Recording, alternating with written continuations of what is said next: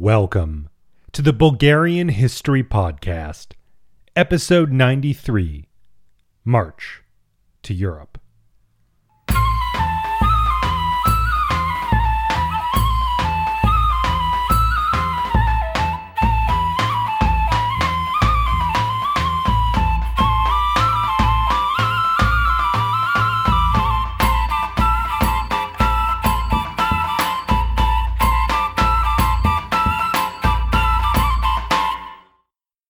As always, first I want to thank our new supporters Nikola Petrovsky, Desai Link, Joel Roche, and Sven Gur.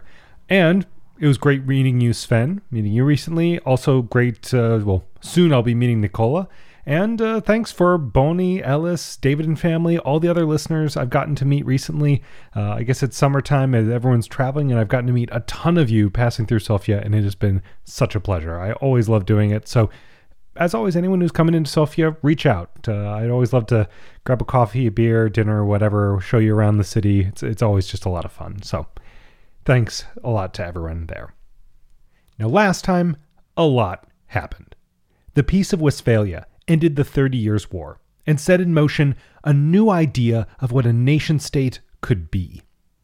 The Cossacks rose up, beginning a massive series of wars which would see the Polish Lithuanian Commonwealth devastated and really brought down as a European power. Moldavia's great ambitions were brought down themselves by the loss to Wallachia, and the great dream of Transylvania to expand was also cut down when they were invaded and brought to heel by the Ottomans after attempting to exert their independence and expand their territory. The Cretan War dragged on, though the Ottomans did manage to break the blockade of Constantinople put in by the Venetians. Most importantly, throughout it all, Koprulu Mehmed Pasha became an effective dictator as Grand Vizier, putting down yet another Abaza rebellion, and finally re exerting Ottoman power in the Balkans.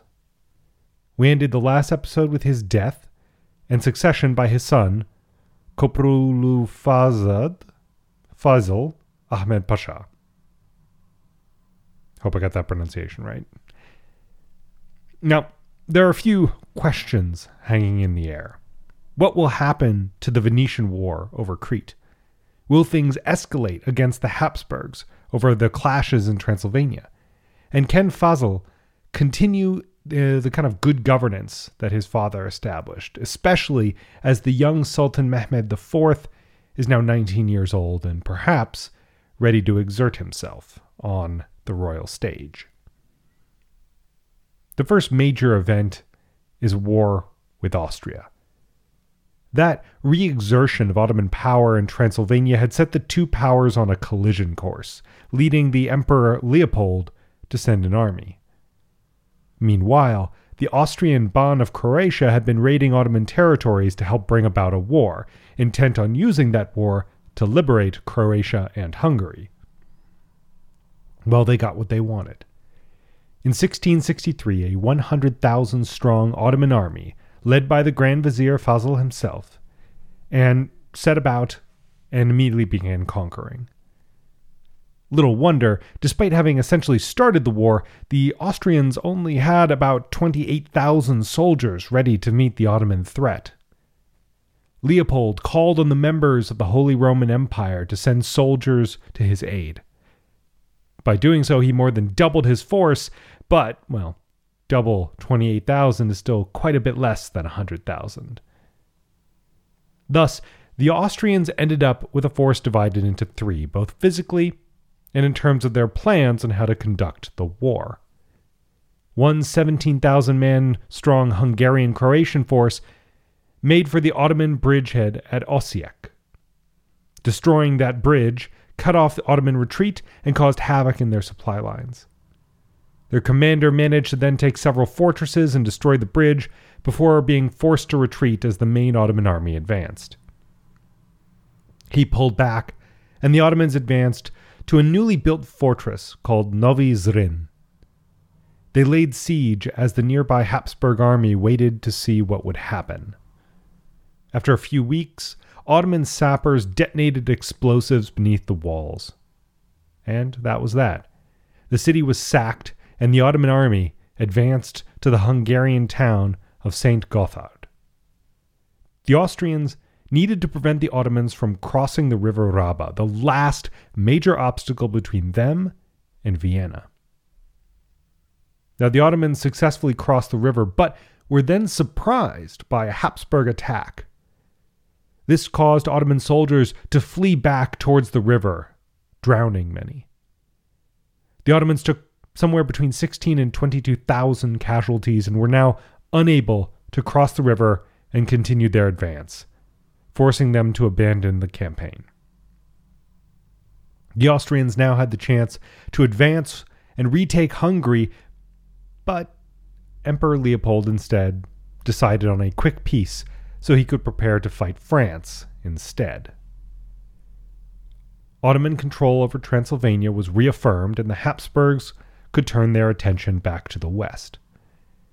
The Ottomans, for their part, could ter- turn their attention back to Venice and Crete, which they did. The next year, 1665, the Ottomans sent 9,000 reinforcements to Crete. They also proposed peace with the Venetians if they could receive Crete as a part of the deal, but this was rejected. Then, in 1666, the Venetians made another attempt to retake the Cretan city of Canea, but this failed. The war was again turning in the Ottomans' favor, as the same year the Grand Vizier himself came with yet more reinforcements. But the siege dragged on into its 19th year as the year 1667 dawned. Venice received more ships and men from France and Savoy, the many states aiding them in the war disagreed strongly amongst themselves, making their overall operations far less effective than they might have been. Finally, in 1668, the Venetians won a naval victory, but it did little to change the overall situation for them. The war and the siege of Candia, which was really at the heart of that war, well, they were both now in the final phases. The army led by the Grand Vizier made assault after assault, but to no avail. By 1668, the Venetians were hoping to make a far more favorable peace. They were getting more reinforcements from Western Europe, and the Ottomans were facing their own internal troubles. Well, as a result, the Ottomans were willing to let Venice keep half of Crete, but the Venetians again rejected the offer. French reinforcements soon reached Candia, boosting the city's poor morale, unsurprising after about two decades of siege at this point. They made the, the kind of new reinforcements made an attack on Ottoman forces, which was initially successful before ultimately being bloodily pushed back. Now they attacked the Ottomans again, but this time using their fleet off the coast to bombard the Ottoman lines. However, the Ottoman army no surprise again after 20 years, was very well dug in and had built a massive network of trenches, and so the naval bombardment did little damage. Still, this began to feel like a moment out of the First World War as opposed to a moment out of the mid 17th century, with all these soldiers facing massive cannon bombardments in trenches surrounding a city. Still, the overall failure of this counterattack frustrated the French reinforcements, and they soon decided to leave. The Ottomans, for their part, kept attacking, though they kept getting pushed back. Finally, on the 5th of September, 1669, Candia surrendered. Venice hadn't even been consulted, the city had just had enough. Over 100,000 Ottomans and nearly 30,000 Venetians had died in the 21 years of siege, the longest in human history up to that point. And, well, to this point, that record has only been broken once. Peace was finally negotiated. Venice could keep a few islands, some fortresses off the coast of Crete, and their possessions in Dalmatia, where not much happened after the first two years of the war, as you'll recall. Venice had controlled Crete for four and a half centuries, and its conquest brought the Ottomans to their greatest territorial extent. Venice was for now more of a shadow of its former self. Though the Ottomans, for their part, were pretty bloody and bruised as well. But the Koprulu era was bringing victories. That same year, after extensive negotiations, that new Cossack state agreed to become an Ottoman vassal, further expanding their territories and their kind of reign of influence. Uh, quick story about what exactly happened there, though. Essentially, Russia and Poland agreed to divide the Cossack state along the Dnieper River, and this portion given to Poland was upset about this and sought Ottoman aid in order to exert their independence, agreeing to become an Ottoman vassal as a part of that deal. Also, during the years following peace with the Habsburgs, they faced uprisings in their Hungarian territories. Hungarian and Croatian magnates were angry over several things. First, that with the decline of their control over the Holy Roman Empire following the Peace of Westphalia, the Habsburgs had decided to centralize control over the Austrian Empire that they also ruled.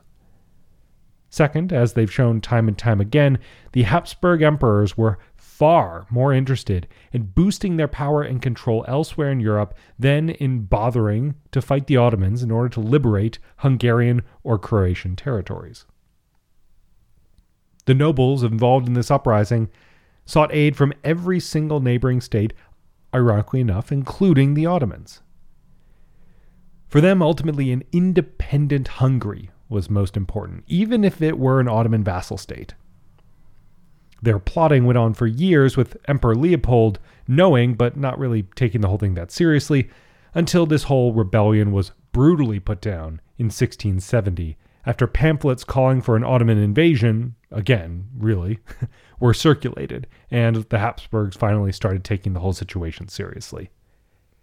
As a result of this put down, Protestantism was suppressed, and Hungarian self rule, which had existed to an extent within the Austrian Empire, was eliminated entirely. Also, during this time, following the Cossacks becoming Ottoman vassals, there was more fighting between the Cossacks, the Tatars, and the Poles. In 1670, the Cossacks and the Tatars attempted to gain control over most of what's now Ukraine from the Poles, but they were defeated. They then requested aid from the Ottomans, who granted it. In August 1672, the Grand Vizier arrived at the head of an 80,000 strong Ottoman army, quickly taking the fortress of Kamenets Podolsky and laying siege to Lwów, or Lviv as it's called today. I'll try to include a photo of Kamenets Podolsky from uh, my time there many, many, many years ago. It's a very cool fortress city in western Ukraine. The Poles, for their part, have been able to handle the Tatars and the Cossacks just fine, but they were very unprepared to face a full Ottoman army. Knowing this, they quickly signed the Treaty of Buczacz, which gave territory to the Ottomans and some to the Cossacks, in addition to agreeing to pay annual tribute. However, the Parliament of the Commonwealth of Poland Lithuania refused to ratify the treaty, just considering it beyond the pale, and they wouldn't do it, and so the war resumed again in the spring of 1673. This time, though, the Poles had gathered a proper army and they were ready to face the Ottomans. They won several battles, including the Battle of Chotin, advancing into Moldavia and leading the Voivode of Moldavia to change sides and actually join the Poles against the Ottomans. No surprise then, the whole situation was looking pretty bad from the Ottoman perspective. The next year, 1674, the Polish parliament, though, decided to be a little cheap and not pay or raise more soldiers. Unpaid men then began to desert the army. But despite this, the Poles still recaptured several fortresses during that year, but their advance slowed a bit because of the setback. The year after, Ottoman reinforcements headed to Lviv, and their army was ambushed by the Poles while traveling through a ravine and took substantial casualties. Still, another Ottoman Tatar force was making progress, taking the fortress of Trembolia as summer turned into autumn. In 1676, another Ottoman force invaded and ended laying siege to a Polish camp with the army inside. As the months dragged on and the Ottomans took substantial losses, both sides finally agreed to peace. The resulting treaty was basically the same as the previously agreed treaty that the Polish parliament had rejected, with the exception being that the Poles were not going to pay tribute to the Ottomans, and the Poles were going to about lose about one third less territory than before. But despite this better treaty, once again the Polish parliament refused to ratify it. Also, that year saw the death of Fazıl Ahmed Pasha, that uh, son of the previous Koprulu uh, Pasha, due to complications from heavy drinking. Remember, the Ottomans were Muslims, but not always that serious about their religion. And he was succeeded by his son in law, Kara Mustafa Pasha, who pay attention to because he will be a very important person in our story. Well, anyway, so Russia was very upset over Ottoman expansion into this region, which led to an outbreak of war between Russia and the Ottomans in 1676. In 1677, the Ottoman army advanced towards the Cossack capital of Chyhyryn. I think I'm pronouncing that right. It's a tricky, tricky word, but the Cossack capital, all you need to know. But the Ottomans were outmaneuvered by the Russians and lost 20,000 men after failing to attempt to take the city. The next year, their army returned with new leadership and new reinforcements to lay siege to that same uh, Cossack capital. The Russians were able to reinforce the city from the river, it was sitting alongside a river, but they were unable to mount a successful attack on the Ottoman position. Soon, the Ottomans broke through the, and Russian soldiers retreated across the river. The Ottomans were now able to secure the right bank of the River Dnieper, though they were hesitant to advance further and attack Kiev itself. With such an enormous river between them, if you've never seen the Dnieper, it's a it looks like a lake. I mean, it's a very, very wide river. Basically, this led to the war kind of grinding to a stalemate for the final three years. There were some attacks by the Tatars, but ultimately, the Dnieper River border that was established during the war was settled on as the new Russian Ottoman border. This was confirmed in the 1681 Treaty of Bakhta It had many different provisions about who could settle where, who could fish in this river or that river, but what's most important is that it set a 20 year truce between the sides and established the Dnieper as the official border. But just as peace was coming to this region following nine years of war, with either the Poles or the Russians, war was coming to another region of the Ottoman borders, the Ottoman Austrian border in this case. Now, remember when I mentioned that for many Protestant Hungarians, an independent Hungary as an Ottoman vassal was preferable to domination by the Catholic Habsburgs? Well, that hasn't really changed. For years prior to this moment, Emperor Leopold has been attempting to crush Protestantism. Despite the agreements set out in the Peace of Westphalia, which in theory should have given the Hungarians religious liberty, well, in 1681 there was another Hungarian uprising, similar to the one 10 years previously, and again supported by the Ottomans. They promised the leader of this uprising that if it were successful, he could be king of Upper Hungary and of Vienna, hopefully, of course, though, as an Ottoman vassal. Frankly, this was the perfect chance for the Ottomans to make a serious push at Vienna for the first time since 1529. Vienna had been ravaged by plague for years. The Habsburgs were facing internal divisions and strife, and they had a local leader backing them up. Well, the Ottomans, that is. But the Ottomans didn't send an army right away. 1681 saw some fighting between the Hungarian rebels and the Habsburgs, but when their forces crossed the border into Ottoman Hungary, well, the Habsburg forces, the Ottomans now had a proper reason to start a full war. So, war it was.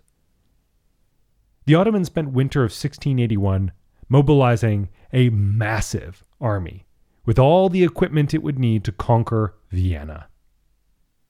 But the Ottomans faced the same problem they always did. The march from Constantinople to Vienna took months. And it was impossible to fit an army mobilization plus that march and the conquest of a city, well, a city as substantial and well defended as Vienna, into a single campaign season. But then the harsh Austrian winter was a very deadly adversary, so what were they supposed to do? Well, their answer was to spend more than a year and a half mobilizing after they declared war in August of 1682. But even with a year and a half of mobilizing, for the reasons I just mentioned, the army couldn't depart until this next spring. And so basically, the Austrians had a lot of time to prepare their defenses. Leopold sought to obtain an alliance with Poland in an agreement that said that either power would assist the other if their capitals were attacked. Because remember, at this point, the Austrians don't know the Ottomans are coming for Vienna. They know a massive army is mobilizing, and they know it's coming roughly in their direction. But the Ottomans are purposely hiding what the target is going to be. Even their own soldiers don't yet know where they're going.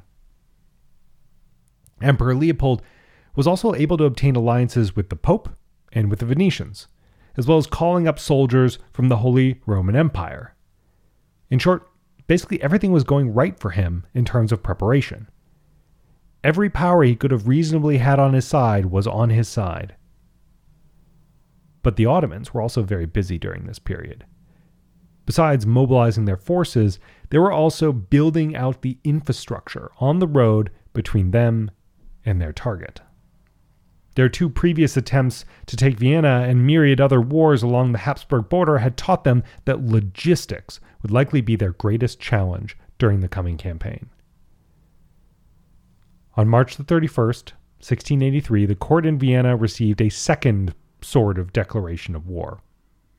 The Ottoman army, nearly 150,000 strong, from what I can tell, the largest army the Ottomans have ever assembled, began the slow and arduous march to Vienna. As they marched, they were joined by additional forces from Transylvania, Wallachia, Moldavia, a Hungarian force under their, uh, their leader Imre Tokoli, and about 40,000 Tatars, swelling their ranks even more. The highly mobile Tatars were the first to reach Vienna on July the 7th, a week ahead of the main force. Even this smaller army was enough to completely outclass the local Austrian forces and pressure Emperor Leopold to withdraw and lead the efforts to gather a relief force from his allies outside of his capital. So, that was the plan. Vienna just had to hold out until that relief force could come and save it. The walls were nearly 200 feet or 61 meters high and on top of them was a very impressive art- set of artillery. But defending all this were only about 11,000 soldiers and 5,000 volunteers. But whether they were ready or not, on July the 14th, the siege began. And that's where I'm going to end things this time. I know this is a bit of a short episode, but it really didn't make sense to cover the full Battle of Vienna here. It's a long story, so I had to kind of cut it off at this moment. Next time, then, we'll see whether the Ottoman army, the Ottoman Empire as well, flush with new territories, with new winnings, can finally defeat their Habsburg rivals, who, remember, were still reeling from that brutal Thirty Years' War. But with European powers mobilizing against the Ottomans, well, they haven't seen this kind of opposition in decades. And, as a result, Bulgarians are soon going to make themselves felt on the European stage once again. So don't miss it. This episode was written and produced by me, Eric Halsey. The theme music was written and performed by Teddy Raven. Check out the Bulgarian language version of the podcast at bghistorypodcast.com. And as always, consider pledging on Patreon if you can. Thanks, everyone, and I'll catch you in the next one.